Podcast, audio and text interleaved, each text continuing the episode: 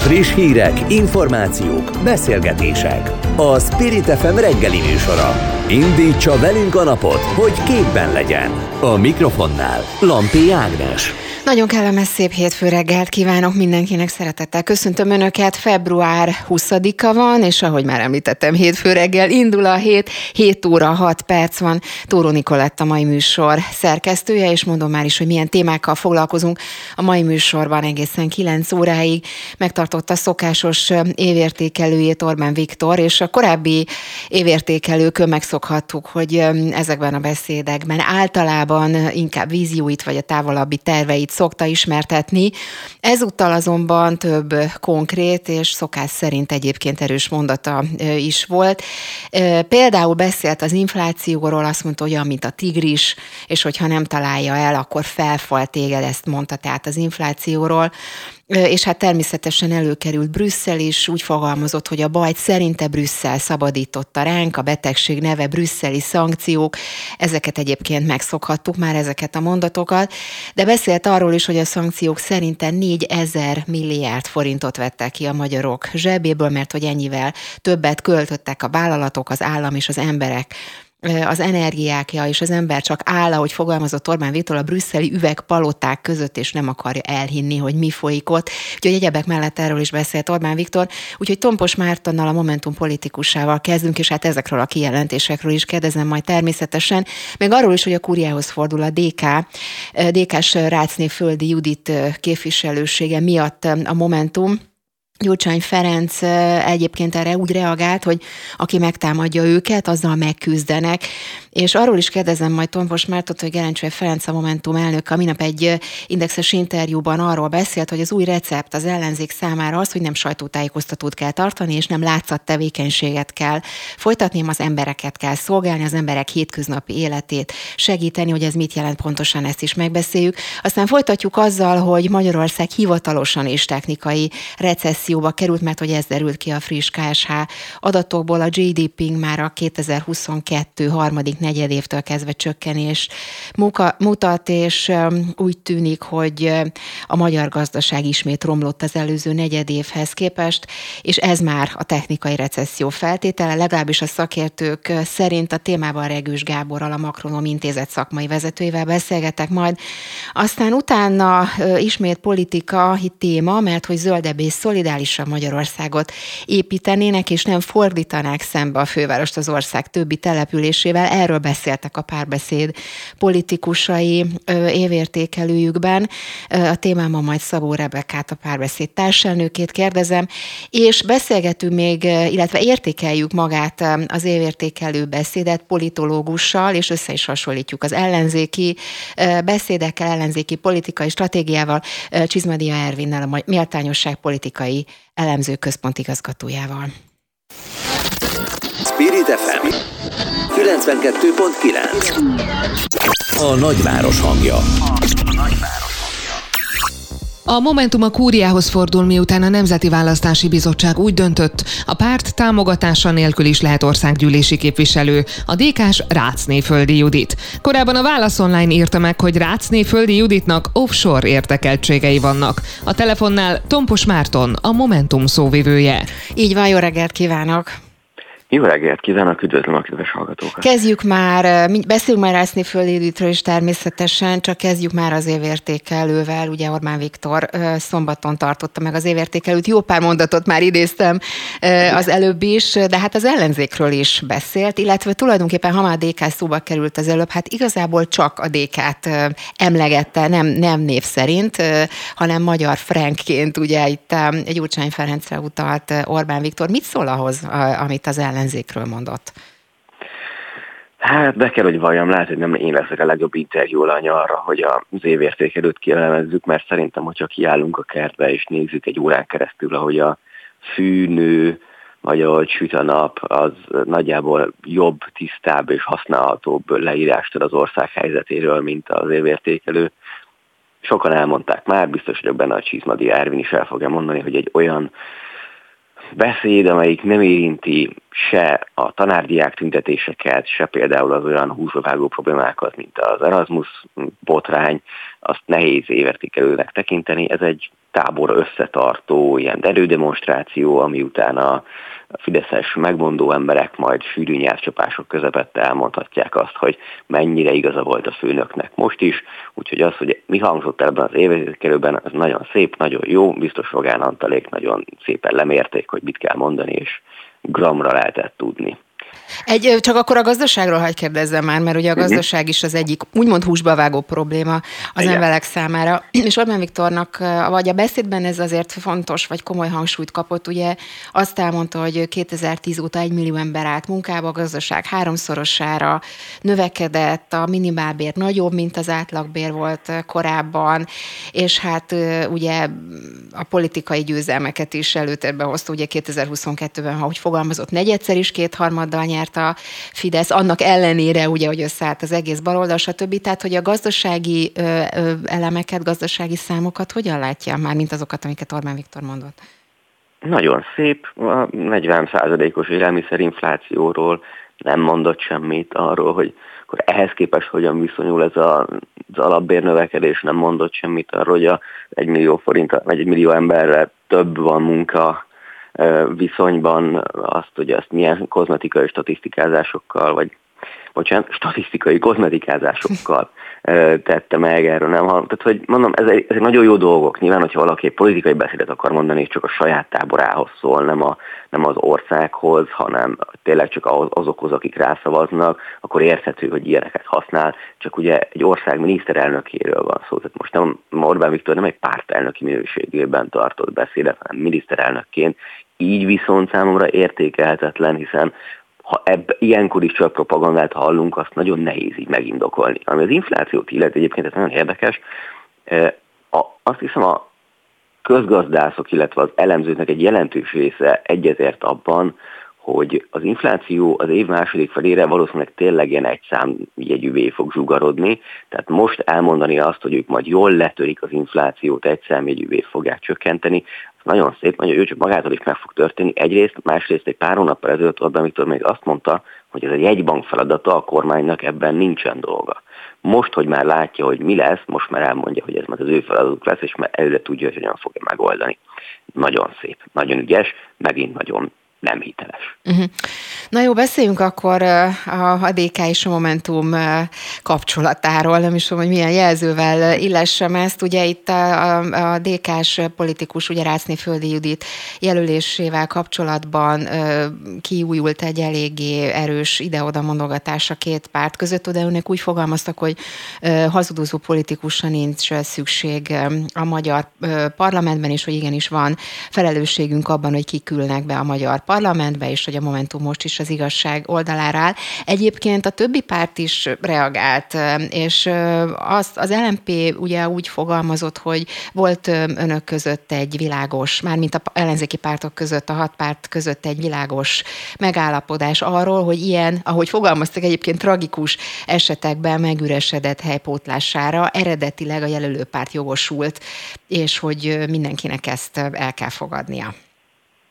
Hát meglepően, de azért eh, nem annyira sokkol válok amellett, hogy az LMP nem hajlandó mondjuk ilyen elvek mellett kiállni, hanem csak a papírt követi. De nekünk ez azért probléma, mert ha valaki offsorozott, ha valaki eh, nem vallotta be azt, hogy mit tett a múltjában, és ezáltal már alapvetően se vált alkalmassá, hogy jelölt legyen, akkor utána nincs miről beszélnünk. Tehát, hogy valaki tényleg egy striptease bárt is üzemeltető Delaware cégcsoportban aláírás joggal vett részt, ahogy ez a DK jelölt esetében elmondható, akkor morálisan nem képviselheti az ellenzéket. Ugye sokszor szokták azt mondani, hogy ha le akarjuk váltani a Fideszt, akkor jobbnak kell lenni nálunk. Most offshore embereket ültetünk be, akkor ezt a kritériumot nem ugorjuk meg. Úgyhogy nekünk ez egy ilyen elvi, morális kérdés is, amellett, hogy nyilván ellenzéki képviselőként jó példával kell előjárnunk. Egyébként nem jogilag, ö, jogilag milyen ö, alappal, vagy ugye azt lehetett olvasni, azt olvastam például a népszavában, hogy a kuriához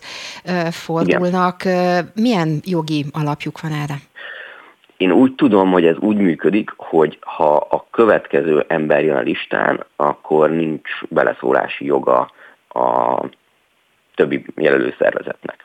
Ha viszont ugranak a listán, tehát nem az automatikusan következő akar bekerülni a parlamentbe, akkor a többi jelölő szervezetnek is hozzá kell járulnia ehhez, és mi, mint jelölő szervezet, ehhez nem járulunk hozzá. Ugye az MVB valószínűleg politikai alapon, hiszen nekik nagyon jó hogy a két legnagyobb ellenzéki párt egymásnak esik egy ilyen morális kérdésen, ezt nem vette figyelembe, majd meglátjuk, hogy a kúria mit reagál. Uh-huh. Egyébként csak egy gyors kérdés akkor még a végére, hogy hogyan is említette a két legnagyobb, vagy a két nagyobb ellenzéki párt úgymond egymásnak esik. Várható az, hogy a közeljövőben két olyan tömb alakul ki az ellenzéken belül, amelynek két központja lesz a DK és a Momentum, és a kisebb ellenzéki pártok pedig majd esetleg eldöntik, hogy, hogy hova, vagy akár melyik nagyobb, nagyobb ellenzéki pártot támogatják. Látja ezt a mozgást a következő következőben? A mozgást látom, hogy így fog-e alakulni, jósolni nem szeretnék, de a mozgást mindenképpen látom, aztán mindenkinek el kell döntenie valószínűleg, hogy tényleg egy ilyen rendszerben, ahol nincs szükség ennyi ellenzéki pártra, hát melyik politikát képviselni inkább. Uh-huh. Ön úgy gondolja egyébként, hogy lehet bármilyen negatív hatása mondjuk a DK támogatottságára a Rácné földi kapcsolatos hír vagy információ? Hát én biztos vagyok benne, lehet, hogy nem a DK táborára, hanem azokra, akik bizonytalanok, és még nem tudják eldönteni, hogy melyik párthoz tartoznak, melyik gondolatvilág, közösség szimpatikus nekik. Én, hadd fogalmazom úgy, hogy én nagyon meglepődnék, hogyha ez a DK részéről, a DK vezetése részéről nem szándékos provokáció volt, meg így megint erről beszélünk, ezzel foglalkozunk, és ők elmondhatják, hogy ők az áldozatok. Miközben itt arról van szó tényleg csak, hogy valaki offsorozott, ne kerüljön be a parlamentbe. Pont hogyha valakinek meg utána ezután azt kell eldöntenie, hogy melyik gondolkodás szimpatikus, akkor hát én gyanítom, hogy a, a Momentum meg, tehát önök is viszik ezt az ügyet ilyen értelemben, nem csak a, a DK, Igen. hanem önök is ugyanúgy uh, terítéken tartják az ügyet. Nincs választási lehetőségünk sajnos. Uh-huh. Tompos Mártonnak, a Momentum országgyűlési képviselőjének. Köszönöm szépen, hogy tudtunk beszélni. Köszönöm Viszontlátásra. szépen a lehetőséget. Viszontlátásra. Spirit FM 92.9 A nagyváros hangja. A nagyváros. Magyarország gazdasága technikai recesszióba került a Központi Statisztikai Hivatal adatai alapján, vagyis a GDP két egymást követő negyedévben is csökkent. Az Európai Unióban rajtunk kívül csak Csehország teljesített hasonlóan. Azonban több elemzés is kimutatta, hogy 2023-ban mélyebb válság éri a kelet-közép-európai régiót, mint a kontinens nyugati felét.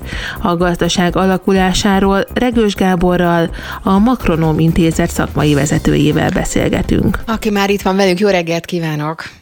Jó reggelt kívánok, köszöntöm a hallgatókat. Kezdjük már akkor egy picit visszacsatolva az előző beszélgetésre, illetve Orbán Viktor évértékelőjére, mert ugye ott is a gazdaság helyzetéről volt szó, és hát ahhoz képest, amit az előbb elhangzott, hogy technikai recesszió van, vagy nincs, ehhez képest hogy Orbán Viktor azt mondta, hogy a 2022-es az olyan év volt, ami ketté törhette volna a magyar gazdaság gerincét. Voltak a hivatásos károgók, akik javában temették ugye a gazdaságot, és Armageddont jósolták, jósoltak, aztán ez nagyon nem valósult meg, mert hogy soha ilyen sokan nem dolgoztak Magyarországon, soha ennyi befektetés nem volt, mint 2022-ben, és soha ennyi kivitel nem volt, és ugye dolgoznak az infláció letörésén is. Szóval tegyük már helyre, hogy akkor milyen állapotban van itt a magyar gazdaság.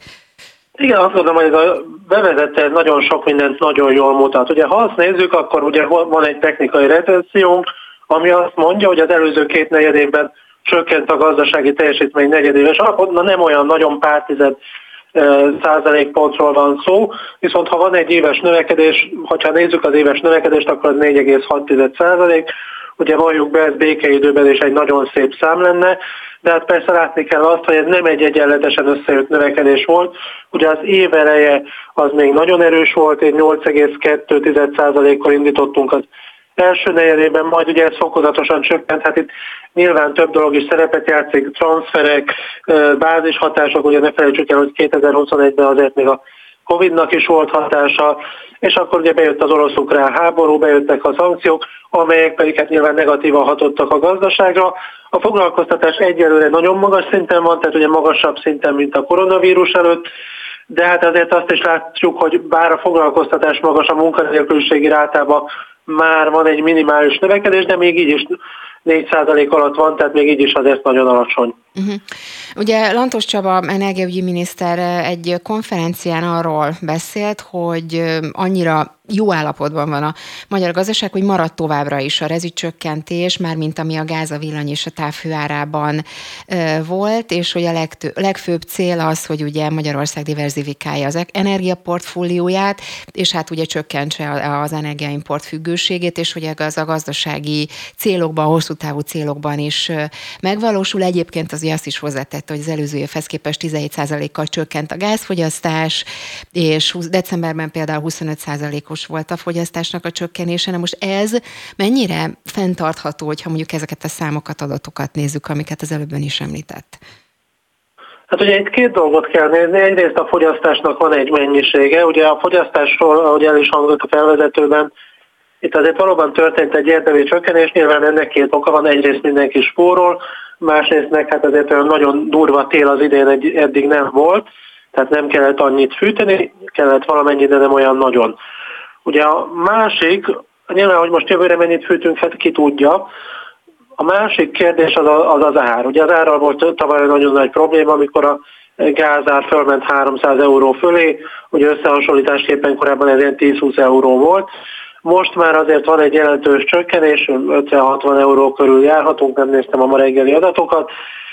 Kérdés, hogy ez az ár marad-e? Ez a mostani ár sem alacsony, de azért még kigazdálkodható, hogyha ennek 5 6 kell fizetni, akkor az már csúnyább. Persze azt ne felejtsük el, hogy amit most fogyasztunk gáz, annak egy része az a gáz, amit a tavaly nyári rekordáron betárasztunk.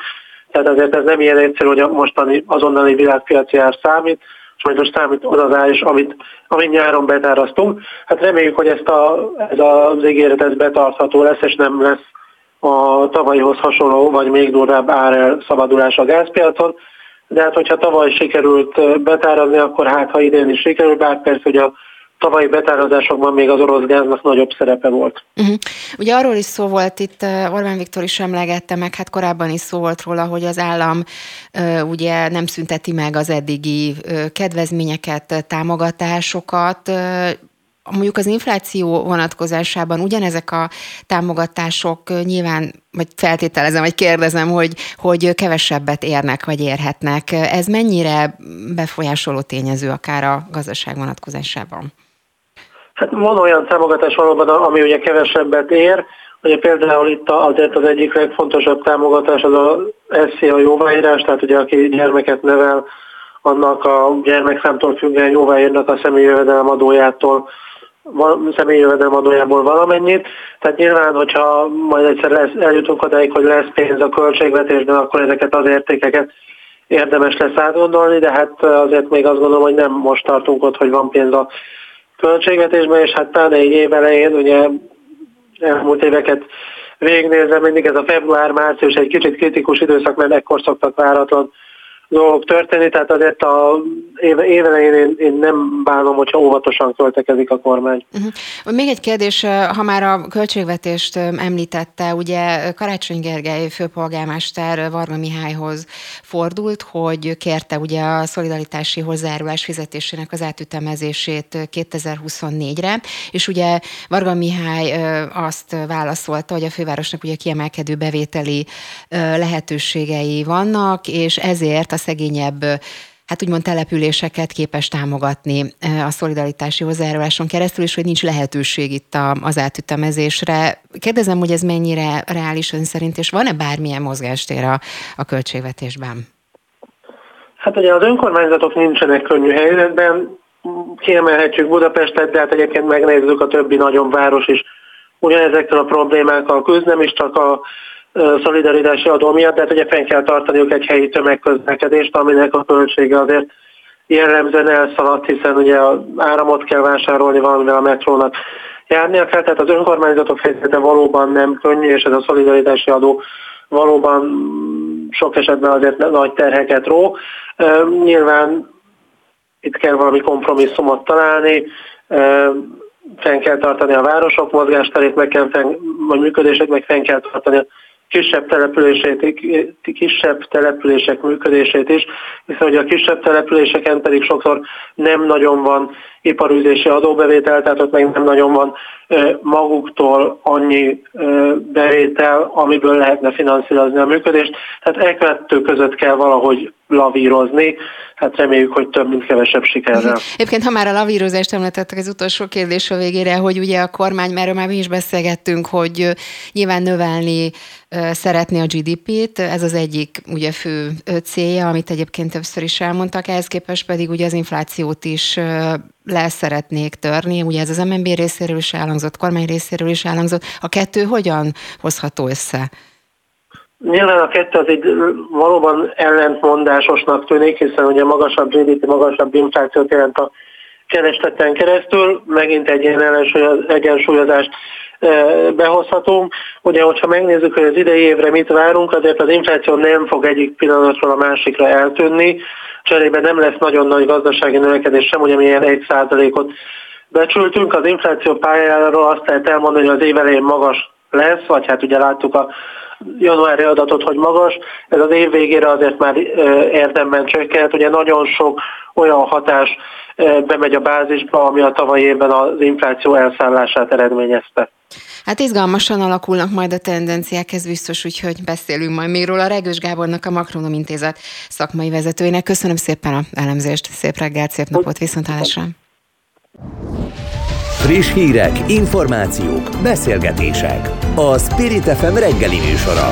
Indítsa velünk a napot, hogy képben legyen. A mikrofonnál Lampi Ágnes.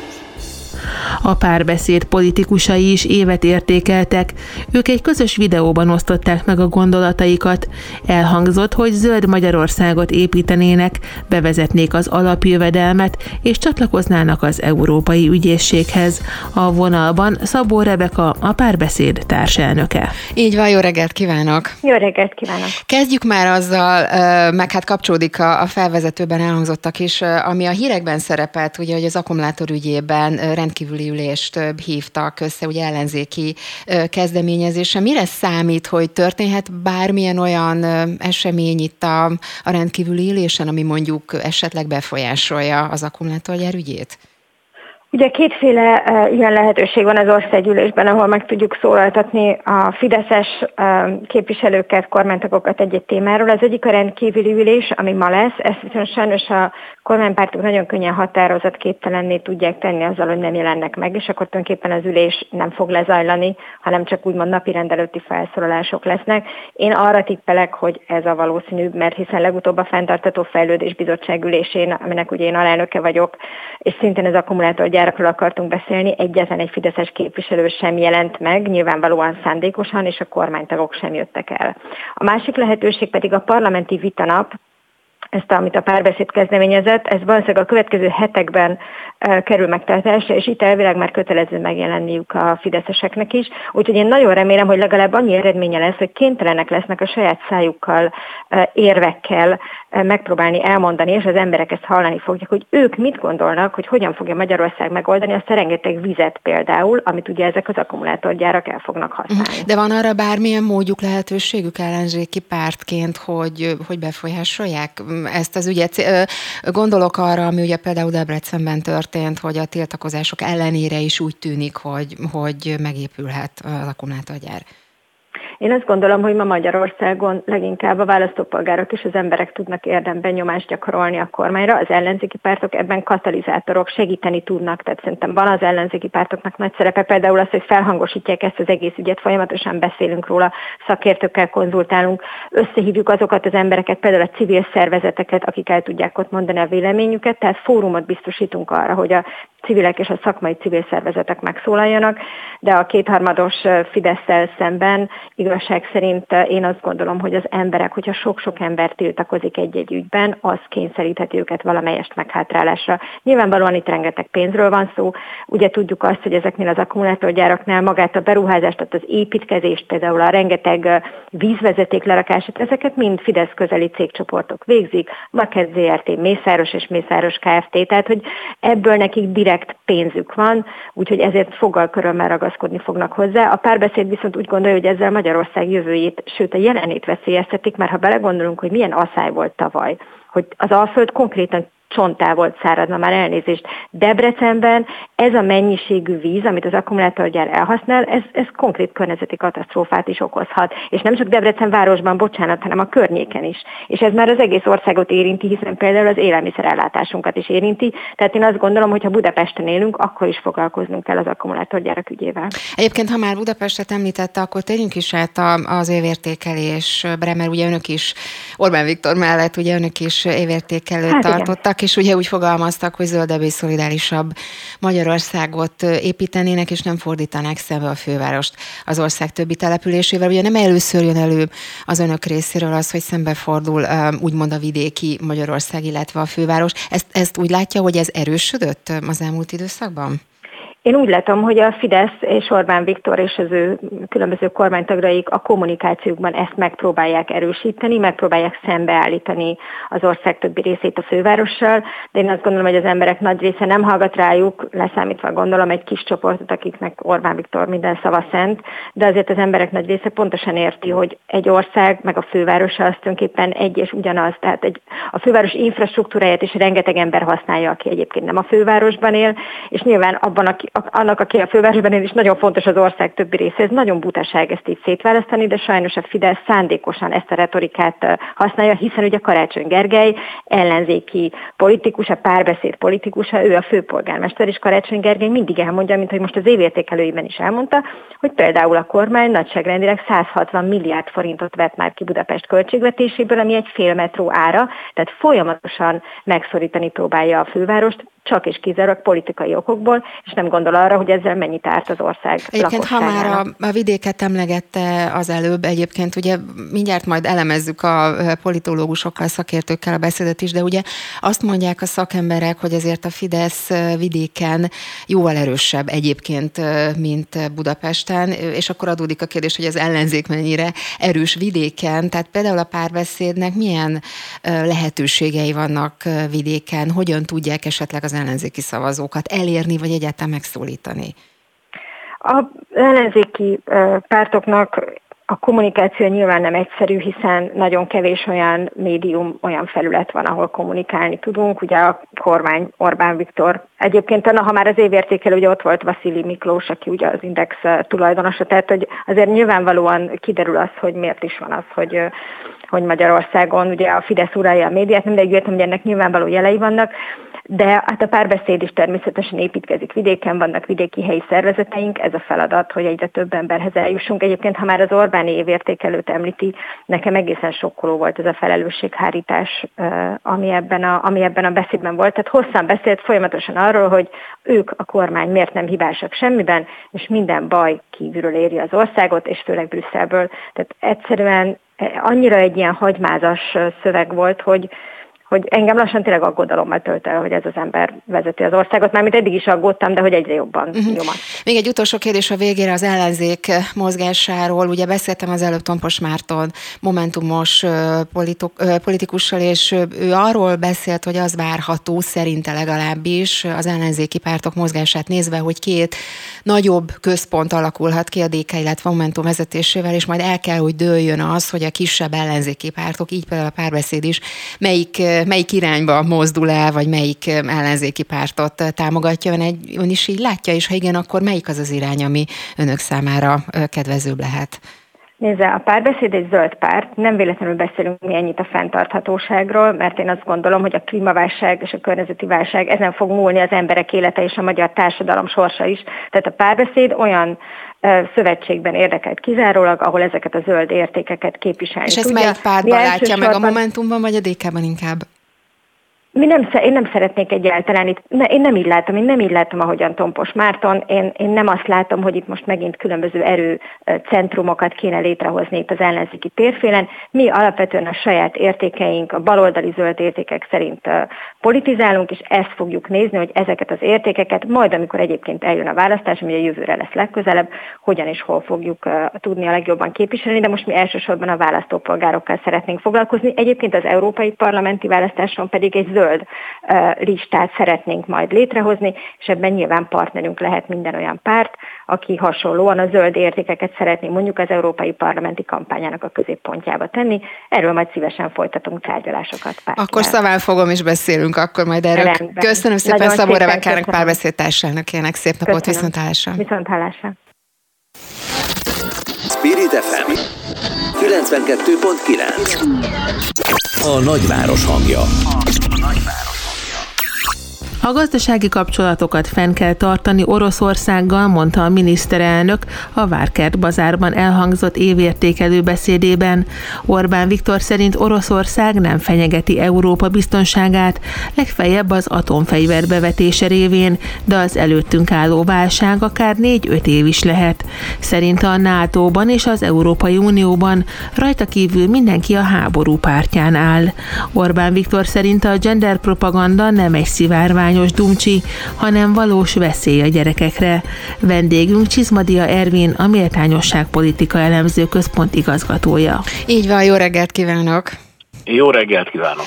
Hát ugye megszokhattuk az évértékelőkben, már mint Orbán Viktor évértékelőiben, hogy azért általában, hogy mondjam, a távolabbi vízióit szokta ismertetni, a stratégiai elképzeléseit, a jövőképét szokta elmondani. Most picit, mintha több konkrétum is lett volna ebben a beszédben, aztán már beszélünk részletesebben, és ezt mennyire látja így, hogy, hogy azért most konkrétumok is megjelentek, vagy csak a szokásos kormányzati üzeneteket hallottuk?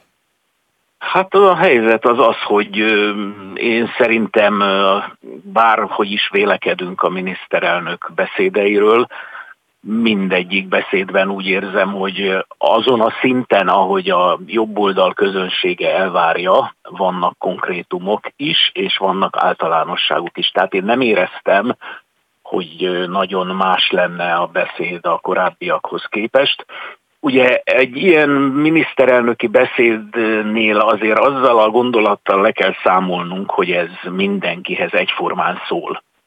Tehát hallottam az előző beszélgetést is, ugye az ellenzék egyik vezetőjével, hát ő, az ő számukra nyilvánvaló, hogy azok a konkrétumok, amelyek például elhangzottak Orbán Viktor beszédében, azok nem kielégítőek. De hát szerintem ugye 99 óta zajlanak ezek a beszédek, és annyit levonhatunk következtetésképpen, hogy az illúzió, hogy egy egész ország egyformán értékelje ezeket a beszédeket. Én úgy fogalmazok, és itt bekapcsolom az egészbe a az ellenzék különböző vezetőinek évértékelő beszédeit is, hogy ezek mindig a saját közönségnek szólnak. Tehát nagyon kevéssé gondolom azt, hogy ezek az a régi szép illúziónk, ugye, hogy az egész Magyarország, ez, ez szerintem ezt elfelejthetjük. Uh-huh.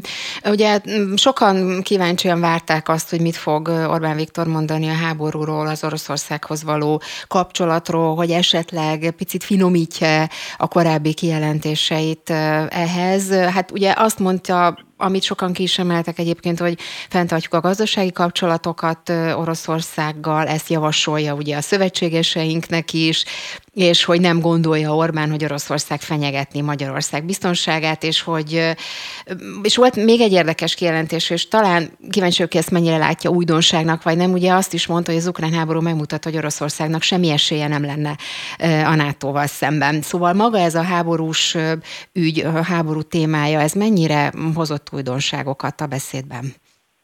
Hát én egy, egy elemet emelnék ki, ami, amire talán úgy láttam, hogy az előző napoknak a különböző sajtó megjelenései kevéssé reagáltak, és ez pedig az, hogy azt mondta, hogy az általa képviselt, mármint az Orbán által képviselt Oroszország felfogás az csak Európában kivétel, Európán kívül nem az. Nem tudom, emlékszik Igen, erre, persze. Biztos emlékszik. Na most én szerintem ez egy rendkívül érdekes megfogalmazás, mert ez nekem a geopolitikának a hogy mondjam, a középpontba emelését jelenti. Mert ugye valóban a mainstream geopolitikai megközelítés ugye az arról szól, hogy Oroszország agresszor, és egyébként helyesen, és Ukrajna pedig a védekező fél, és Orbán ebben a beszédében e, e, ebből a geopolitikai keretből, mint egy kiemelve azt mondta, hogy voltak éppen a világ különböző pontjain az Oroszországgal folytatott gazdasági kapcsolatokat, azokat nagyon hasonlóan ítélik meg, mint ő. Na most ez egy nagyon izgi gondolat, mert ugye nem nagyon tudjuk pontosan, hogy ezek az Európán kívüli országok valójában mit gondolnak. Mert úgy hallomásból valamit úgy harangoznak, hogy India vezetői mit mondanak, vagy Kína vezetői, vagy vagy esetleg kisebb Európán kívüli országok, de az igazi tartalmi kérdések azok nagyon ritkán kerülnek napirendre.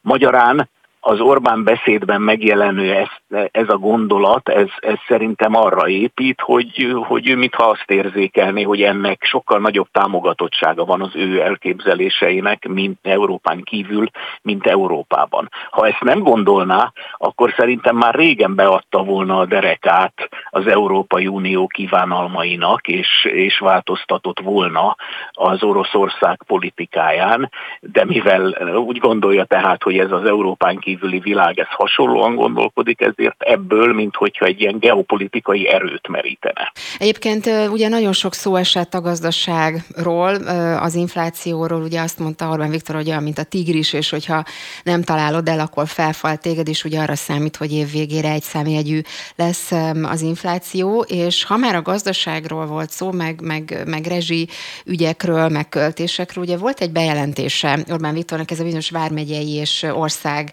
bérlet, ugye, hogy májusban bevezetik majd.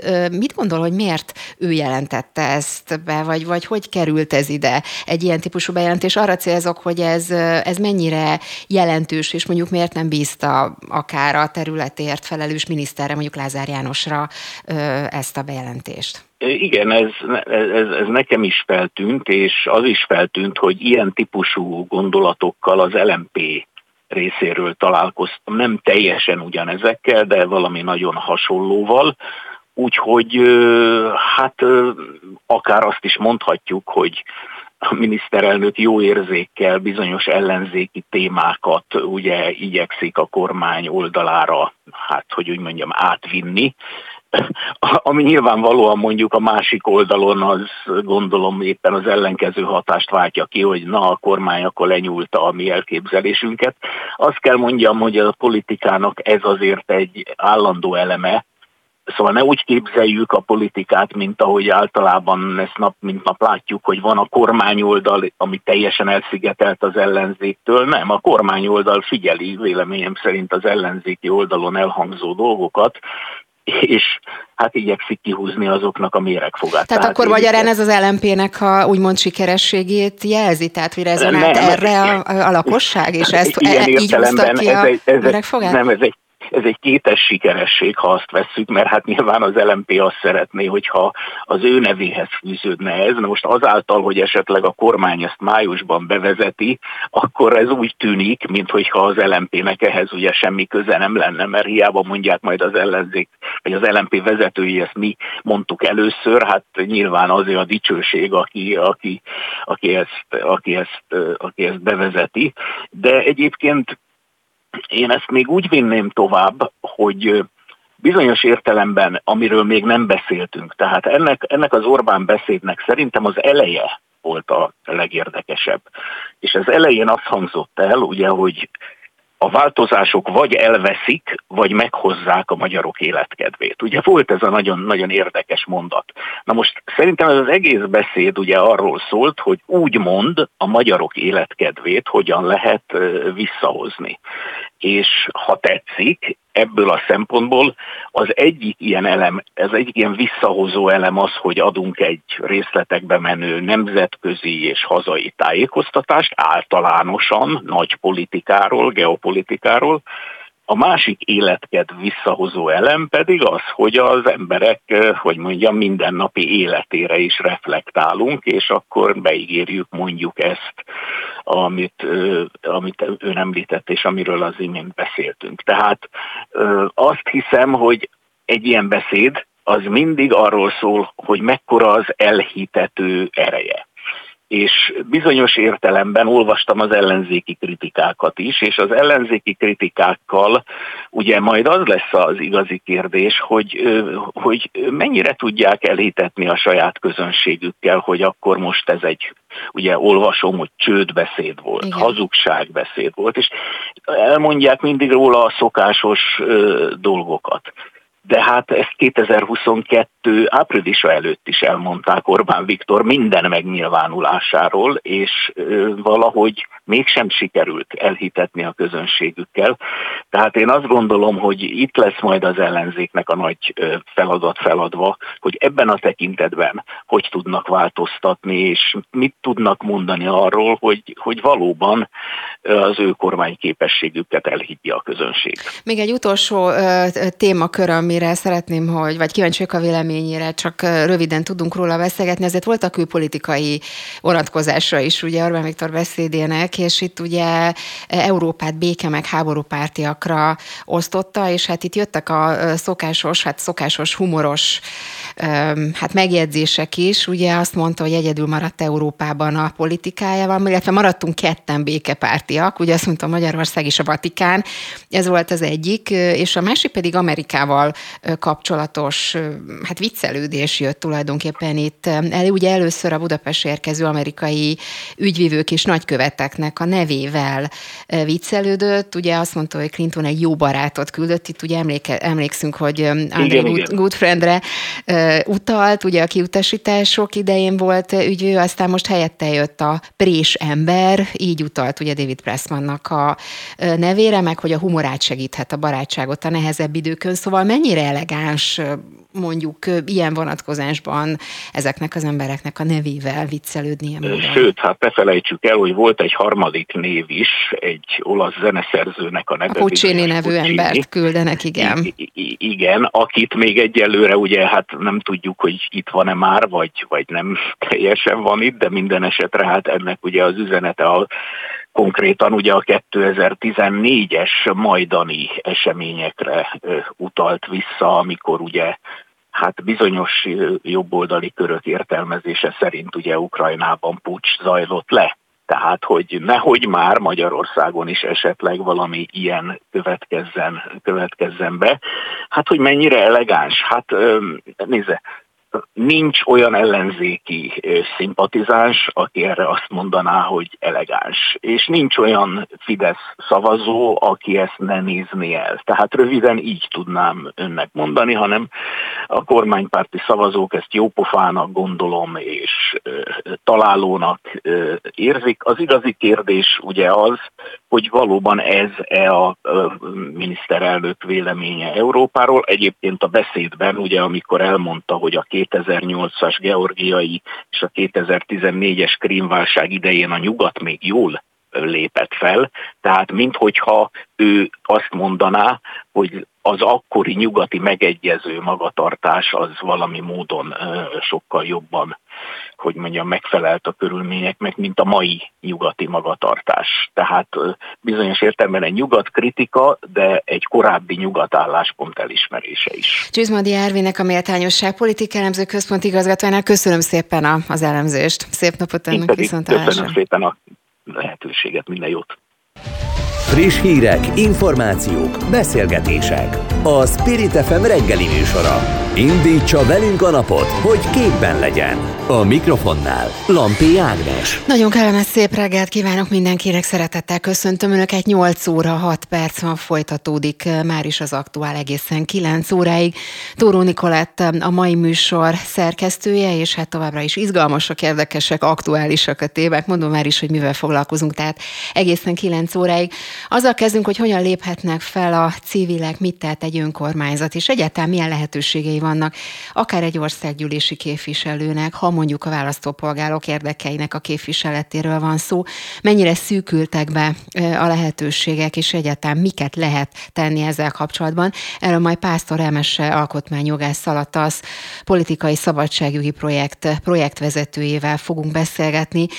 Elég erőteljes, furcsa diplomáciai adok blokk alakult ki Magyarország és Amerika között. Ugye ezzel kapcsolatban már beszéltünk Orbán Viktor évértékelőjében, évértékelőjéről is, ahol szintén előkerültek ezek, a, ezek az intézkedések. Úgyhogy erről majd Szent Iványi István külpolitikai jellemzővel beszélgetünk.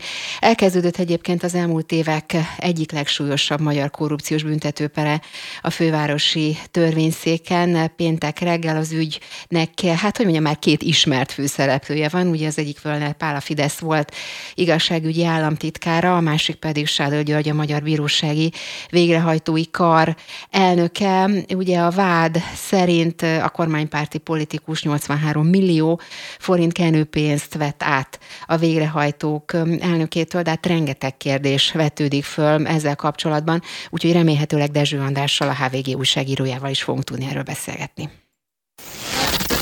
Spirit FM 92.9 A nagyváros hangja. A nagyváros. Óriási felháborodást váltott ki a debreceniek körében a városba tervezett kínai akkumulátorgyár, de sokan úgy érzik, már nem lehet megakadályozni a projektet. A TASZ szerint hiába született meg a kormányzati döntés, valójában a lakosságnak mindaddig esélye van megakadályozni a gyár létrejöttét, amíg meg nem épül. A hogyanokról Pásztor Emesével, a TASZ alkotmányjogászával beszélgetünk. Így van, jó reggelt kívánok! Jó reggelt kívánok! Hát valóban ez a nagy kérdés, vagy a fő kérdés, hogy mennyire eldöntött, vagy mennyire tűnik eldöntöttnek ez a kérdés. Egyébként éppen beszélgettem a műsor első felében Szabó Revekával, ugye a párbeszéd társelnökével, és ő például elmondta, hogy kezdeményeznek különböző hát, üléseket, ugye az országgyűlésben rendkívüli ülést és egyebeket, de úgy gondolja, vagy az is elképzelhető, hogy mondjuk a fideszes képviselők nem jönnek el, vagy akár egy bizottsági ülésre sem mennek el, és akkor onnantól kezdve nem igazán tud működőképes lenni ez a történet. Na szóval, hogy milyen lehetőségek maradnak, akár egy országgyűlési képviselőnek, vagy a civileknek egy ilyen ügyben? Hát én azt gondolom, hogy itt egyben van szó egy jogi és egy politikai kérdésről. Nyilván az országgyűlési képviselők a politikai szálakat tudják a háttérben húzogatni. Az, hogy itt a kormánynak valójában érdekében fog állni ez a beruházás, ez, egy, ez alapvetően egy politikai kérdés, és az országgyűlési képviselet ebben tud segíteni. Ugyanakkor hát itt még azért folyamatban van, vagy folyamatban lehet egy jogi eljárás, ugyanis hát itt nem olyan régen adták ki a környezethasználati engedélyt, ami február 18-án vált véglegessé, és ezt még innentől kezdve 30 napig támadni lehet. És több forrásból is értesültünk, hogy, hogy tervezik megtámadni a környezethasználati engedélynek a kiadását. És ezt milyen alapon, vagy milyen jogi lehetőségek vannak ezzel kapcsolatban? Ugye itt egy közigazgatási pert lehet indítani, alapvetően ezek az azon kérdés körül tudnak forogni, hogy megfelelően feltárták-e a környezeti kockázatokat, amikkel ez a beruházás járni fog. Uh-huh. Említette ugye a politika, hogy mennyire politikai és jogi kérdésről is beszélünk. Ugye itt két ellenzéki párt is, a Momentum és az, L- és az LMP is népszavazási kezdeményezést indított. Ugye a Momentum helyi, az LMP pedig ország, országosat. Ennek milyen visszatartó ereje lehet, ha lehet egyáltalán? Hát a, a helyi kérdések közül egyébként eredetileg az LMP is egy helyi népszavazási kérdést adott be. Ezek a körül forognak, hogy a lakosság támogatja-e egy olyan gyárnak a felépítését, aminek a vízfogyasztása egy bizonyos szintet elér. Ezek a kérdések ezt egyrészt köbméterben határozzák meg, másrészt a lakossági vízfogyasztáshoz viszonyítják, tehát például ahhoz, hogy az éves lakossági vízfogyasztásnak a másfélszeresét meghaladja az erőműnek a, a a, a vízigénye. Na most ezeket a kérdéseket, az LMP kérdéseit annó a helyi választási bizottságát is engedte. Még volt tudom, a másik kérdésnek még a vizsgálata az, az folyamatban van, hogy alkalmas ez népszavazás kiírására, vagy nem alkalmas. És hát országos szinten pedig az LNP végül is úgy döntött, hogy inkább egy országos népszavazásba fordítja ezt át, ott pedig ugye arról van szó, hogy kiki, tehát a lakosság eldönthesse azt, hogy a lakókörnyezete az elbír egy ilyen, egy ilyen járat, vagy nem bír el egy ilyet. Na most az, hogy Ugye a népszavazásnak az a lényeg, hogy ez nem egy közvéleménykutatás. Tehát itt nem arról van szó, hogy megkérdezik az embereket, hogy mi a véleményük, és akkor ezt a véleményt ezt ignorálni lehet. Tehát csak akkor engedhet át a választási bizottság, országos szinten a Nemzeti Választási Bizottság egy kérdést hitelesítésre, hogyha, hogyha alkalmas a kérdés arra, hogy a polgárok valóban döntést hozzanak, tehát hogyha az, az igenlő válaszok, tehát amikor elutasítják a polgárok azt, hogy épüljenek ilyen, ilyen gyárak, az valóban alkalmas a, a gyárépítéseknek a, a megakadályozására. Tehát ez egy olyan jogi kérdés, amit mindig a választási bizottságnak kell vizsgálnia. Mhm. A másik ilyen típusú kérdés az nyilván a környezetvédelmi kérdések körül összpontosul. Ugye itt nagyon sokkal, meg sok szakértő megszólalt már a kérdésben, és sokan úgy fogalmaztak, hogy ugye a zöld, a zöldülés vagy a zöld általás egyébként elképzelhetetlen például az akkumulátorgyártás nélkül is, és hogy egyszerűen az akkumulátor technológiának ugyan vannak kritikusai, és sokan ugye nyilván itt a hidrogén technológiában látják a jövőt, amelybe egyébként Magyarország szintén komolyan investál, mások ugye itt a hagyományos technológiák további használata mellett, a széndiokszid leválás mellett érvelnek, de mindenképpen szükség van ugye a zöld átálláshoz is egyébként az akkumulátorgyártásra, és ezt egyébként ugye külföldi gyárak is mondják, vagy külföldi gyárak képviselő is mondják, szóval ez az érvez mennyire használható, vagy nem használható ebben a, ebben a tekintetben? Hát ugye, ugye erről egy ökológust kellene megkérdezni, tehát én ebben a kérdésben, hogy ez most a, a zöld energiára való átállás szempontjából milyen eredménye van annak, hogy megépül ez a mhm. gyár vagy sem, ebben állásfogni nem tudok, viszont az, az biztos, hogy a helyieknek beleszólást kell abba engedniük, hogy, hogy, hát, hogy jóvá hagyják-e azt, hogy a, a közvetlen lakókörnyezetük, tehát ott, ahol a, a talajvíz, a, ami körülöttük van, az ő lakókörnyezetük közül, körül a, a levegő, amit belélegeznek, meg egyáltalán a termőföldnek a minősége, ugye azért változni fog ennek a beruházásnak a hatására. Ebből a helyieknek biztos, hogy beleszólást kell engedni, mert gyár épülhet máshol is, nem csak éppen ott, és elképzelhető, hogy a helyi közakarat valahol az előnyüket értékeli, hogy ezek meghaladják a várható hátrányokat. Mhm. És akkor a civil... embereket kell kérdezni. És a civileknek egyébként milyen lehetőségeik tudnak lenni, vagy akár az önkormányzatnak milyen lehetőségeik vannak. Mert ugye, ahogy ön is említette, nyilván a civileknek beleszólást kell adni. Ugye pont ez volt a probléma Debrecen esetében, ugye erre hivatkoztak a, a civilek, illetve a lakosság, hogy, hogy ők ebben nem egyeztek bele, oké, de akkor mit tudnak tenni? Debrecenben közmeghallgatást tartottak, ugye a törvény Igen. szerint katasztrofa védelmi eljárás keretében kötelező. Ugyanakkor hát nem láttuk azt, hogy ebből egy ilyen folyamatos egyeztetés indult volna meg. Két olyan esemény volt, amit egy ilyen közmeghallgatásként lehetett értékelni a, a, a civilek ugye mit tudnak tenni, az emberek, hát demonstrációkat, tiltakozásokat szervezni, egyre ezres nagyságrendben voltak ilyen megmozdulások Debrecenben, ami helyi viszonylatban nagyon erősnek számít. Petíciókat írtak az emberek, van olyan petíció, amit tízezer írtak alá, és hát ugye a média sajtó bevonása, tehát az, hogy ez egy országos jelentésű ügyé nőtte ki magát, ez mind-mind olyan eszköz, amivel a politikai árát ezeknek a döntéseknek meg lehet növelni. Most az, hogy az önkormányzat mit tud tenni, az egyik kérdés, hogy akar-e tenni valamit az önkormányzat. Ugye ezt Debrecen a polgármester kijelentette, hogy az akkumulátorgyár ügyét a helyi lakossággal szemben is támogatni fogja, és méghozzá azért gondolja ezt így, mert szerint a helyi lakosság nem képes ennek felmérni a hosszú távú hatásait és Debrecen érdekeit hosszú távon a gyár megépülése szolgálja. Tehát ez az önkormányzatnak az álláspontja, akkor ha úgy, úgy uh-huh. tetszik. De hogy egyébként az önkormányzatnak egyébként is korlátozottak a lehetőségei, mert ez egy nagyon jellemző tendencia, hogy kormányrendeletben nemzetgazdaságilag kiemelt jelentőségű beruházásá nyilvánítják a hasonló projekteket, ami azt jelenti, hogy a döntési jogok, jogköröknek a nagy része kikerül az önkormányzat hatásköréből. Tehát az, hogy a, az, hogy a polgármester így nyilatkozott, ez akkor jogilag tulajdonképpen nincs, hát hogy mondjam, különösebb jelentősége? Hát ez sok mindent elmond arról, hogy mit gondol arról, hogy mit jelent a népképviselet, meg hogy, hogy hogyan képviseli a saját választói, tehát nyilván őt megválasztották erre a pozícióra. Ugyanakkor hát ez, ez nem jelenti azt, hogy a választópolgárainak ne lenne köteles az ő ciklusán belül minden nap elszámolni a döntéseiről. Tehát én azt gondolom, hogy ez egy súlyos félreértés, aminek, aminek jogi lecsapódása is lehetnek. Pásztor Emesének, a TASZ politikai szabadságjogi projekt projektvezetőjének köszönöm szépen, hogy mindezt elmondta nekünk. Viszontalásra! Viszontalásra! Spirit FM 92.9 A nagyváros hangja. Orbán Viktor évértékelő beszédében utalta az amerikai-magyar kapcsolatokra is. Azt mondta, a humor átsegítheti a barátságot a nehezebb időkön. Viccelődve megjegyezte, hogy Biden elnök egy jó barát helyett egy présembert, Pressment küldte nagykövetnek, de jó lenne elkerülni, hogy következőre valami Puccini nevű embert küldjenek. Az amerikai külpolitikáról Szent Iványi István külpolitikai elemzőt kérdezzük. Aki már itt van velünk, jó reggelt kívánok!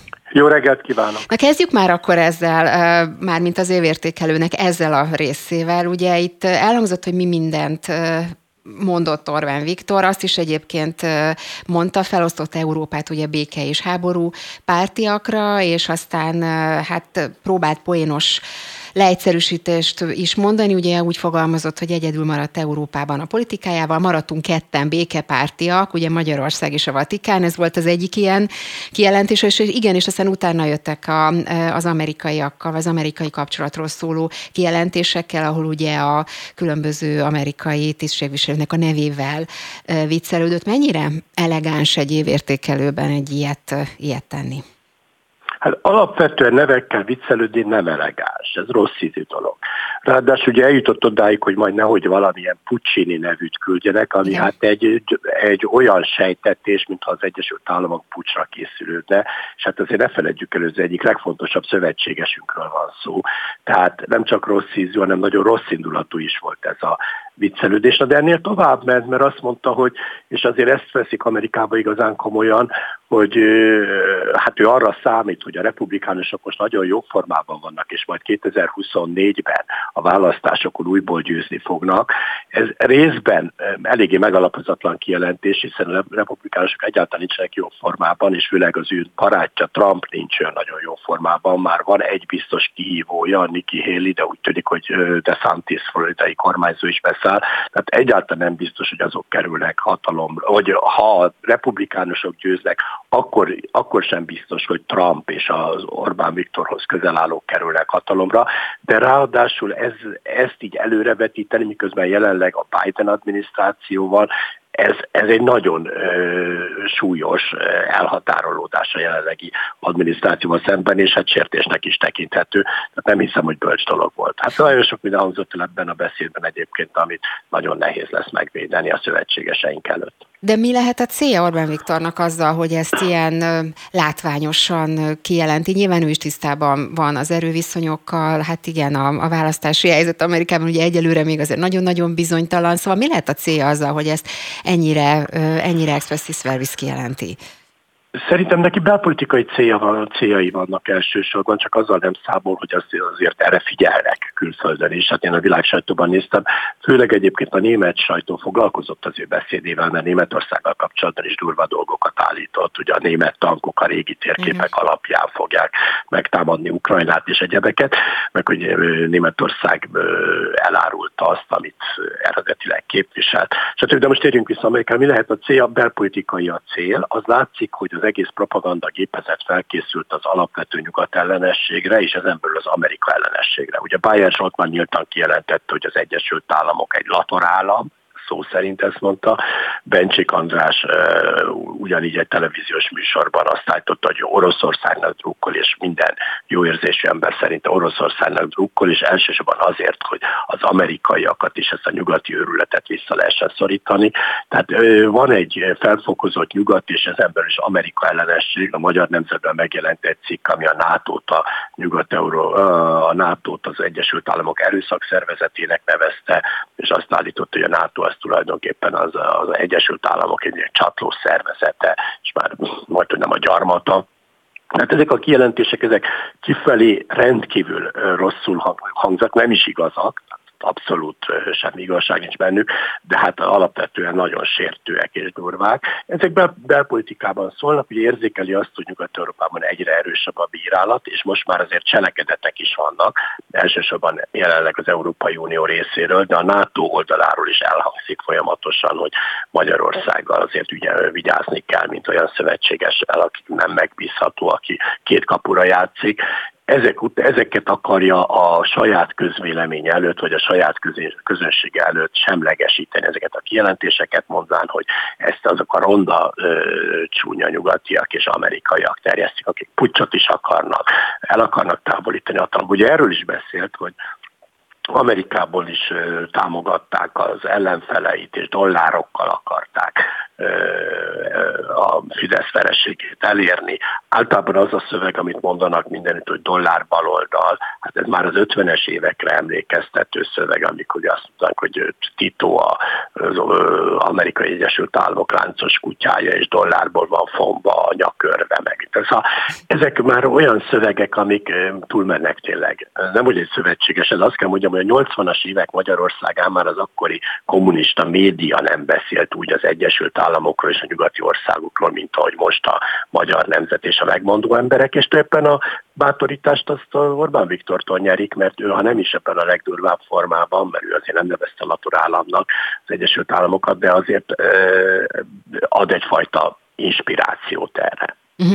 Volt még egy érdekes, hát hogy mondjam, diplomáciai adókapok az Egyesült Államok és Magyarországok között a minap. Ugye itt az hangzott el, hogy hamis vádakkal illette Magyarországot. Itt az Egyesült Államok ENSZ nagykövetéről van szó is, hogy a magyar kormány vagy a magyar külügy ugye hiába vár, vagy várt elnézést. Ugye itt egy ENSZ székházban tartottak egy magas szintű ülést, és ugye az antiszemitizmus ellen globális erőfeszítésekről, és ugye itt a Linda Thomas Greenfield, az Egyesült Államok nagykövete szólalt fel egyébként, ha jól emlékszem, talán a beszédének a legelején már Magyarországra irányította a figyelmét, és ugye azt mondta, hogy amíg Ukrajnában zsinagókákat és orosz rakéta csapás, addig Magyarországon holokausz emlékművet rongálnak a vandálok, és aztán kiderült ugye, hogy ez nem volt így, így helyes, és, és aztán utána itt át is húzták egyébként aztán később a Magyarországra vonatkozó rész, de hát itt is egy nagyon komoly ilyen diplomáciai adókapok zajlott. Ezt hogyan látja ezt a kérdést?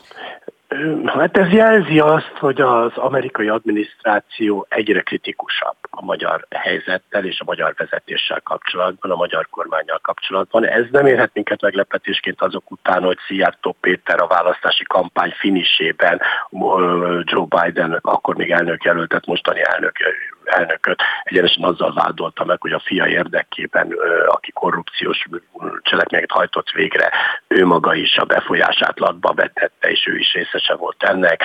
Orbán Viktor ugye egyértelművé tette, hogy ő Trumpnak drukkol, és hogy Közép-Európának az lenne jó.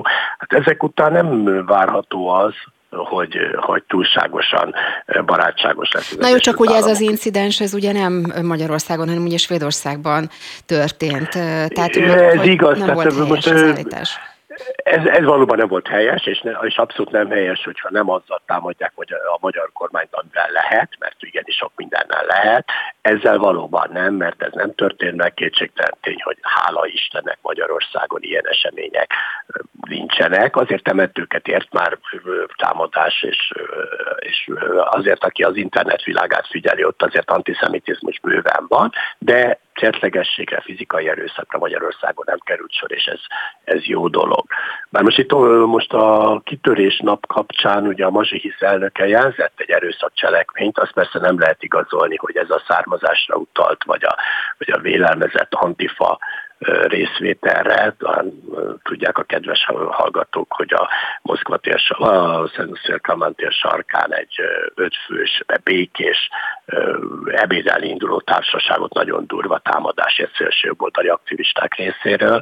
A Mazsihisz elnöke úgy értékelte, hogy az egyik résztvevőt lehet, hogy azért támadták meg, mert, mert nem tudjuk, ezt nem is akarnám. Igen, itt azért sok-sok bizonytalan tényező van. Itt sok bizonytalan tényező, tehát nem állítom, hogy így volt, de, de azt állítom, hogy azért nem véletlen, hogy a legfontosabb Magyarország is itt érdekvédelmi szervezet, a Mazsihisz azért látott ebben egy ilyen tendenciát. Tehát azért nem mondhatjuk azt, hogy itt semmi probléma nincs, de én is helytelenítem azt, hogyha olyasmivel vádolják meg Magyarországot, amit nem tett, és ráadásul hát ad elég okot arra, tehát amit most uh, Ukrajna kapcsán akár ebben a beszédben is Orbán Viktor elmondott.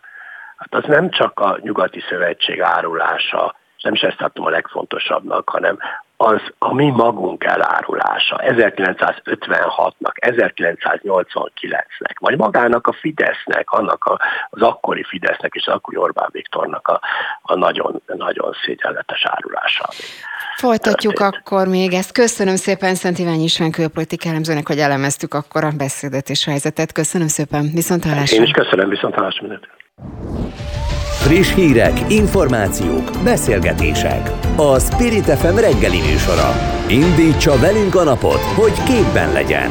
A mikrofonnál Lampi Ágnes. Pénteken tartották Sadő György és 21 társa, köztük Völner Pál ügyében az előkészítő bírósági ülést a fővárosi törvényszéken. Az ügyészség szerint a Magyar Bírósági Végrehajtói Kar elnöke korrupciós kapcsolatot alakított ki a korábbi igazságügyi államtitkárral. Sadel tagadta a vádat. Völner Pál azt mondta az RTL-nek, hogy nem követett el semmit abból, amivel vádolják. Az ügyészség Sadel Györgyre 10 év, Völner Pálra 8 év szabadságvesztést kért. A részletekről Dezső Andrással, a HVG újságírójával beszélgetünk. Aki már itt van velünk, jó reggelt kívánok, szia! Jó reggelt kívánok, szia! Na kezdjük akkor, hogy azt írtad az egyik cikkedben ezzel kapcsolatban, hogy, hogy, hogy úgy tűnik legalábbis egyelőre, hogy a védelem az időhúzásra játszik, és itt ugye azok jelentek, vagy azt lehetett ezzel kapcsolatban olvasni, hogy, hogy nincs meg minden nyomo, érdemi nyomozati anyag ugye ezzel kapcsolatban, és hogy a vádlottak nem ismernek minden nyomozati iratot, és hogy ez lehet az oka annak, hogy a, akár az időhúzásra játszanak. Ha így van, akkor mi lehet a cél ezzel?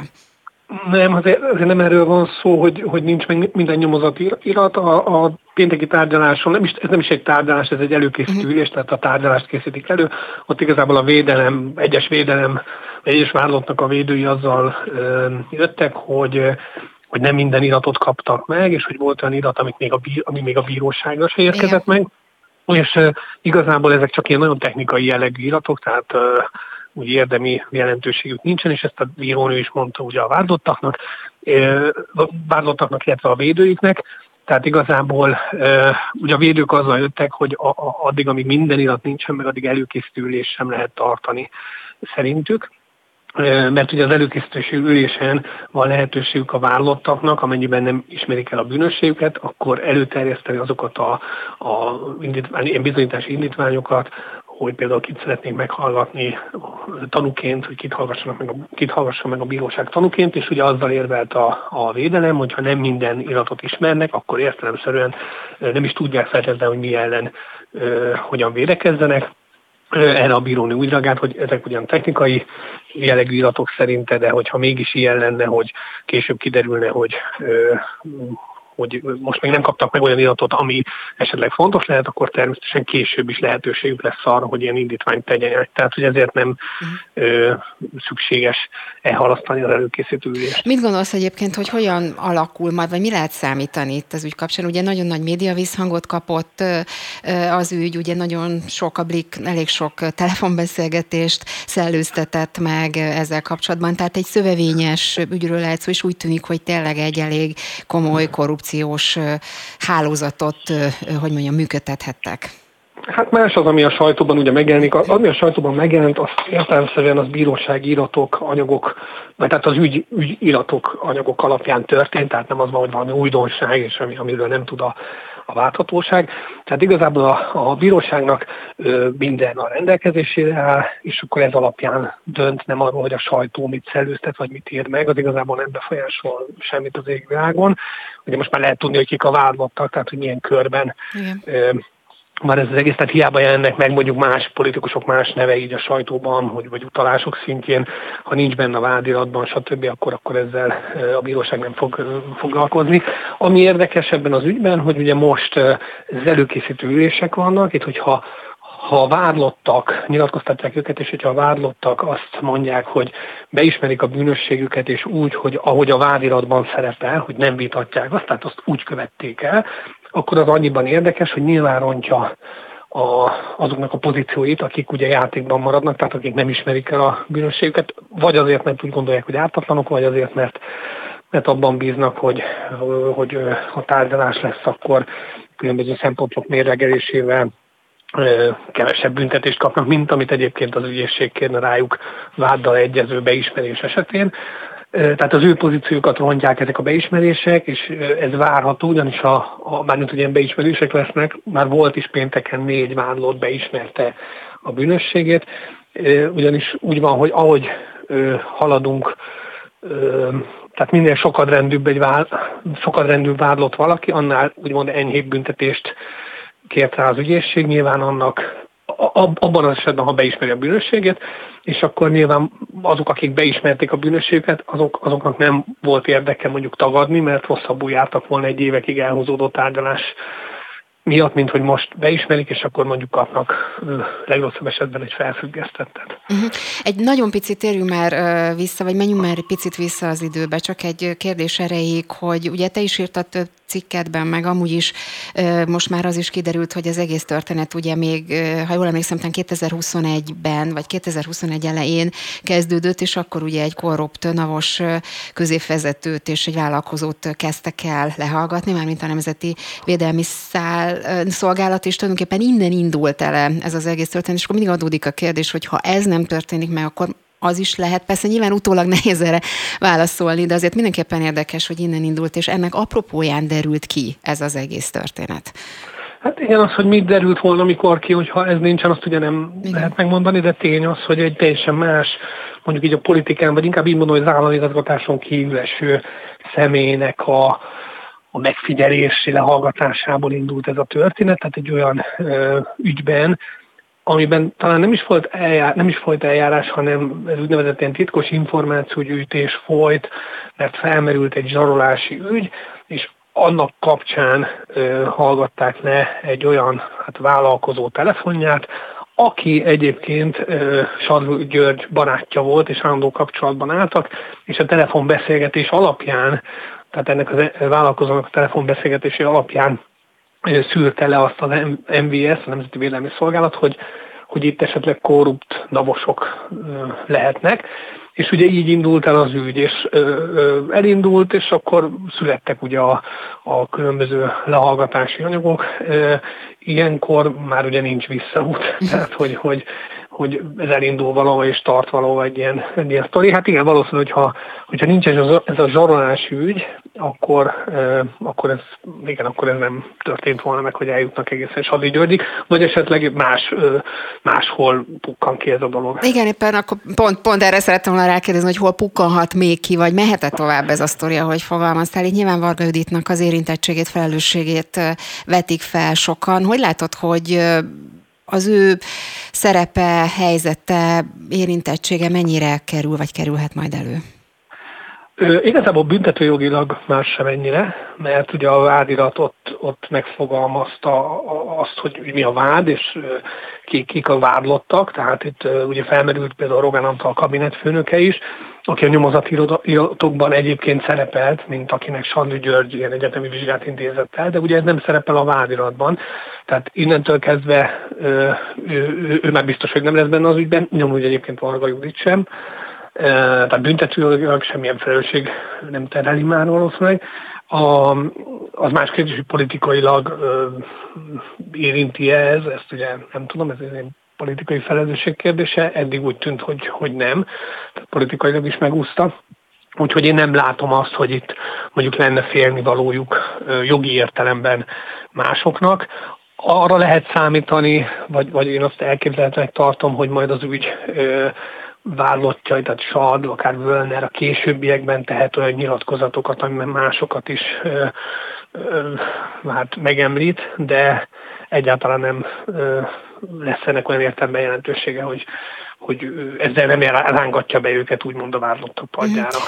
Hát izgalmasan, akkor beszélünk majd még erről. Köszönöm szépen Dezső Andrásnak, hogy HVG újságírónak, hogy tudtunk beszélni. Szép napot neked, szia! Szép napot! Spirit FM 92.9 A nagyváros hangja. A nagyváros hangja. Egy éve Oroszország megtámadta Ukrajnát. Zolcer János könyvében elemzi a háború okait, a Kreml működési mechanizmusát, a várható fejleményeket. A szerző szerint új Gorbacsov kell, aki megint megállt parancsol az őrült fegyverkezésnek. A stúdióban Zolcer János író. Pontosan ez van, mert hogy itt ül velem szemben személyesen bejött. Jó reggelt kívánok, köszönöm Jó szépen, reggelt hogy kívánok. bejött hozzánk. Hát nagyon izgalmasan hangzik. Sok izgalmas könyvet írt már, azért ezt mondjuk el a hallgatóknak, már nyilván tudják, és hogy ön, ahogy szokta is mondani, vagy megfogalmazni, ugye személyes első kézből vett információk alapján írja, és hát nyilván mindenki kíváncsi, hogy mi állhat a, a hátterében. Ugye egy éve tart az orosz-ukrán háború. Milyen következtetésre jutott ez ügyben? Köszönöm a lehetőséget egyrészt, másrészt pedig igen, első kézből írom az információimat, hiszen 22 éven keresztül nagyon jó baráti viszonyt ápoltam Gorbacsovval, rajta keresztül megismertem a világ nagy politikusait, megismertem a Krem, a működését, a cárok gondolkodásmódját, és hát em miatt ismerem egészen biztosra állítani, hogy tulajdonképpen ez 350 éve, ez a háborúsdi háborúzás, úgymond a cárok hobbija. Uh-huh. Első és Péter... most, is, most is ezt tapasztaljuk, vagy most is ezt látjuk úgy Úgy érzem, hogy pont Gorbacsov esetében, akit ma hazárulónak neveznek, mert szétverte a Szovjetuniót, erre vezetik vissza minden bajok okozóját. Ha lenne Szovjetunió, akkor ez egy nagy hatalom lenne, és ahogy ők mondják, nem packázna velük a nyugat. Ezért kérik ma Putyint, nyilvánosan, hivatalosan, építse újra a Szovjetuniót. És Tehát egy ezt, új Oroszországot. Ezt látjuk most ennek Ezt látjuk most, mint ahogy ezt látjuk 350 éve, ha végignézzük, hogy mi történik, de csak maradjunk az utóbbi száz évnél. Tehát Budapest is Moszkva fennhatóság alatt volt. Tehát amiről beszélünk, azok nem újdonságok, ezek megtörténtek. Uh-huh.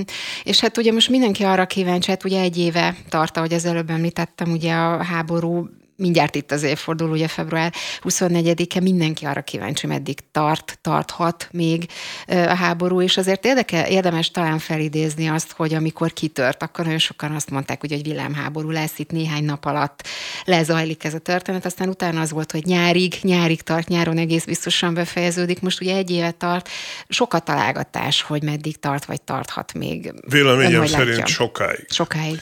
Erre készülnek az oroszok, erre készül a világ. Ez mit de jelent a sokáig? Évekről én, én úgy gondolom, hogy maga a fegyverropogás Ukrajnában évekig is eltarthat, viszont van még egy szörnyűbb dolog, hogy a lelkekben, a szívekben a háború, főleg az ukrán részről száz évig fog tartani. Hmm. Tehát azt, ami ott megtörténik ma, és a könyvemben is írok egy levelet, Tatján levele a világhoz, Puskin nyomán szabadon, az egy végtelenül nagy sikoly. Tehát ott az embertelenség embertelensége történik, és amit mondtál, hogy a világ arra készült, és Putyin is, hogy háromnapos háború, miénk Ukrajna, bábkormány rendben van. De ez nem jött be. Most jön a B-terv. A B-terv pedig az, hogy egy holdbéli tájat kell teremteni Ukrajna nagy részéből, egy senki földjét, ahol tönkreteszünk mindent, ahol lehetetlen az élet, akár orosznak, akár ukránnak, és ez lesz az a közbülső terület, ahol Oroszország majd összeszedheti magát, ahonnan aztán tovább léphet nyugat felé. Uh-huh. És ilyen értelemben a, az a fajta értelmezés, ugye, hogy itt tulajdonképpen Amerika és Oroszország háborúzik valójában egymással a fegyver szállítások esetében. Szóval miért úgymond érdeke Oroszországnak azt, hogy akkor ezt ilyen értelemben elnyújtsa, és el tudja nyújtani? Én ebből Amerikát szinte teljes mértékben uh-huh. kihagynám. Amerika még nem is létezett, amikor az orosz cárok már háborúztak. Oroszországnak egyetlen érdeke van. Putyinnak egy háború az nagyon jó jön. Mint ahogy a háborúk általában jól jönnek. Ha az ember megnézi az orosz médiumokat, én nézem naponta az orosz tévét, ott azt látom, hogy az indulatok végtelenül nagyon hőfokra hágtak. Mm. Tehát már a 15 éves gyereket, egy kislányt, a Lubát beültetik a stúdióba, és elmondatják vele, hogy ő hazafi, és alig várja, hogy 18 éves legyen, és háborúra menjen, ölhessen, és mellette egy pópa ül meg az édesanyja. Ahol az óvodás gyerekeket már úgy vonultatják fel, hogy katonai egyenruhát varnak nekik. Ahol tegnap előtt azt mondják, hogy Németország az a régi Oroszország része. Tehát az ott élő németeket fel kell szabadítani az elnyomás alól ahol azt mondják, hogy Lengyelországot egy óra alatt képesek 60 rakétával tönkretenni. Mm. Tehát, Tehát akkor, ennek semmi köze Amerikához. Tehát akkor a, hogy mondjam, fegyverszünetre, ne talán béketárgyalásokra nincs nagyon esély. Én úgy gondolom, itt fegyverszünetet vagy béketárgyalást az kezdhet, aki a háborút elkezdte. Az ukránoktól ne várjuk, hogyha megtámadták a hazájukat, ölik a népüket, azt mondják, hogy ide lőjetek, vagy gyertek, öleljelek a keblemre. Itt Putyin tud béketárgyalást kezdeményezni, azzal beszünteti a háborút, kivonul, és azt mondja, hogy kártérítést fizetek. Mhm. Mi a helyzet a szankciókkal? A szankciók vonatkozó, egy nagyon-nagyon fontos kérdés. Ugye most már, ha jól emlékszem, a tizedik szankciós csomagnál járunk, és hát ugye itt is két narratíva van. Az egyik az, hogy nagyon is hatnak és hosszú távon működőképesek a szankciók. Itt ugye nagyon összetett, meg sokféle szankcióról van szó. A másik olvasat pedig az, hogy szó nincs róla, mert hogy meg sem érzi igazából Oroszország ezeket. Én naponta beszélek Moszkvával, a szankciók egyre jobban, naponta jobban és jobban hatnak. Mondok néhány példát. Eltűnt az a ketchup, amit szerettek az emberek az üzletből, eltűnt az olasz tészta, nem tudnak utazni, nem tudnak utalni, nem, nincs internetük, nincs YouTube-uk, nem tudnak nyugati autót venni, hazai ladát vagy skodát használta dupláron tudják megvenni. A repülőjáratok megszűnnek, repülőtársaságok, mert nincs alkatrész, tehát az élet minden egyes területén nyögik a szankciókat, és mindenki azt mondja, hogy naponta rosszabb. Uh-huh. Még egy utolsó kérdés a végére, és ez is sokakat foglalkoztat az, hogy ha ez így van a lakosság részéről, mi a helyzet a politika részéről, szóval mennyire stabil uh, Putyinnak a, a helyzete. Ugye ez is nagyon sokszor felvetődik, hogy mennyire tudja tartani ezt a helyzetet. Ugye felvetődtek hírek az, hogy beteg, meg nagyon-nagyon, meg mindennek az ellenkezője is természetesen. Szóval ezzel kapcsolatban mi a helyzet? Na most látja? pontosan ezért érdekes a könyvem, mert én ennek a rengeteg háttérnek mi a betegség Oroszország országban, mit jelent egy hír, hogyan kell értelmezni, én ezt a Gorbacsovtól mind megtudtam, és ezt írom le a könyvemben. Tehát Szerintem másodlagos, hogy Putyin beteg vagy nem beteg, vagy mi a helyzet. Cár volt, cár lesz Oroszországban, soha nem jobb volt, Gorbacsovon kívül, hanem rosszabb, és ha Putyint megpucsolják, amire most nagyon-nagyon sok esély sok van, esély van erre? szerintem heteken belül be fog következni méghozzá a hadsereg részéről, akkor nem azért pucsolják meg, mert szegények sajnálják az ukrán gyerekek, akiket Putyin meggyilkoltat, hanem azért, mert egy olyan, aki nem meri bevetni mondjuk az atomot, vagy nem mer még keménykezőbb lenni. Tehát Putyin helyébre egy rosszabb fog jönni. Hú, ez nagyon-nagyon rossz hír. Hát meg kell, hogy kérdezzem, akkor még tényleg csak egy nagyon rövid válaszom. Tehát, hogy akkor arra számít, hogy, hogy akár atom bevetése is előfordulhat? Ö, milyen, le, milyen lehetősége marad Putyinnak? Ugye Putyin már pontosan tudja, hogy ő béke Nobel-díjat nem fog kapni. Neki hátra nincs hová mennie, csak előre. Előre pedig, ha nem tud a Kalasnyikovval menni, akkor megy azzal, amivel majd tud. Hogy ez az atombevetés most Kievre irányul, Budapestre, vagy az egész világra, ezt nehéz megmondani, de nagy valószínűséggel nem a béke felé törekszik. Hú, hát ezek nagyon-nagyon nem jó hírek, úgyhogy hát ezzel kell, hogy most befejezzük. Köszönöm szépen Zolcár Jánosnak, hogy itt volt, és hát mindenkinek ajánlom, hogy akkor olvassa el a könyvet, mert hogy biztos, hogy nagyon izgalmas. Köszönöm szépen még. Köszönöm szépen. Nálunk. Böngésző. Mivel foglalkoznak a vezető internetes portálok? Hogyan találnak egyes híreket? Mire kattintanak a legtöbben? Böngésző. A Spirit FM reggeli műsorának online lapszemléje. Címlapsztorik, értekezések, izgalmas információk. Böngésző. Hát egy jó gyors váltás volt itt a, itt a stúdióban, mert hogy itt a bejátszó alatt Tóru Niki beült a stúdióba, és hozza a friss online híreket. Üdvözlök mindenkit, jó reggelt! Na, mesélj, miket találtál? Egy, a G7 nevű portálon egy nagyon érdekes cikket fedeztem fel, amelyben arról írnak, hogy az állam a lakosságra tolta a PCR-tesztek költségét, és így ennek révén milliárdokkal gazdagodtak a magánlaborok. Hogy szemléltessem is ezt a, a gazdagodást, azt írják, hogy a koronavírust megelőző időszakban a magánlaborok profit rátája 3%-os volt, és az 2020-ra 18%-ra nőtt, majd 2021-re több mint 25%-ra, tehát 3%-ra 25%-os profitrátára tudták növelni a bevételüket, és azt írja a lap így összegzésként, hogy valójában ezáltal a kormány extra profitot ajándékozott a magánlaboroknak, azzal, hogy az embereket részben magára hagyta a teszteléssel, és a lakosság a saját zsebéből kényszerült finanszírozni azt. Tehát uh, itt mondjuk ezt szerintem még élénken él az emberek emlékezetében, hogy mennyiket fizettünk itt tesztelésre. Abszolút, abszolút. Nekem is eszembe jutott. Ugye? Tehát azért súlyos pénzek voltak itt. Szóval ez volt egy érdekes ma reggeli hír. Egyébként ezt már emlegettük, de azért most újra Nyitrai Zsolt posztolt róla a miniszterelnök főtanácsadója, úgyhogy behoztam azt is, hogy hamarosan minden nyugdíjashoz eljut a Jókor magazin. Nyilván égető szükség van erre. Hát szerintem hogy az az érdekes, azt mondtak például a Varga Mihály pénzügyminiszter, hogy a nyugdíjasok számíthatnak a kormányra, ez becsületbeli ügynek tekinti a kormány. Na, ma már most ide hozok rögtön pár adatot, Jó. ami mutatja talán vagy árnyalja azt, hogy mennyire tekintik mondjuk így becsületbeli ügynek. 2022-ben a nyugdíjak összesen 14%-kal növekedtek, itt négy részben emelte a kormány a nyugdíjakat, tehát 14%-kal, miközben az éves nyugdíjas infláció 15,2% volt. Egy másik adat szintén, hogy 2022-ben a GDP növekedés 4,6%-os volt, miközben a nyugdíj prémiumot 4%-os GDP növekedés szerint fizették. És bizonyos olvasatok szerint és szakértők szerint ilyen értelemben itt a, a különbséget különbséggel tartozik a kormány a nyugdíjasoknak.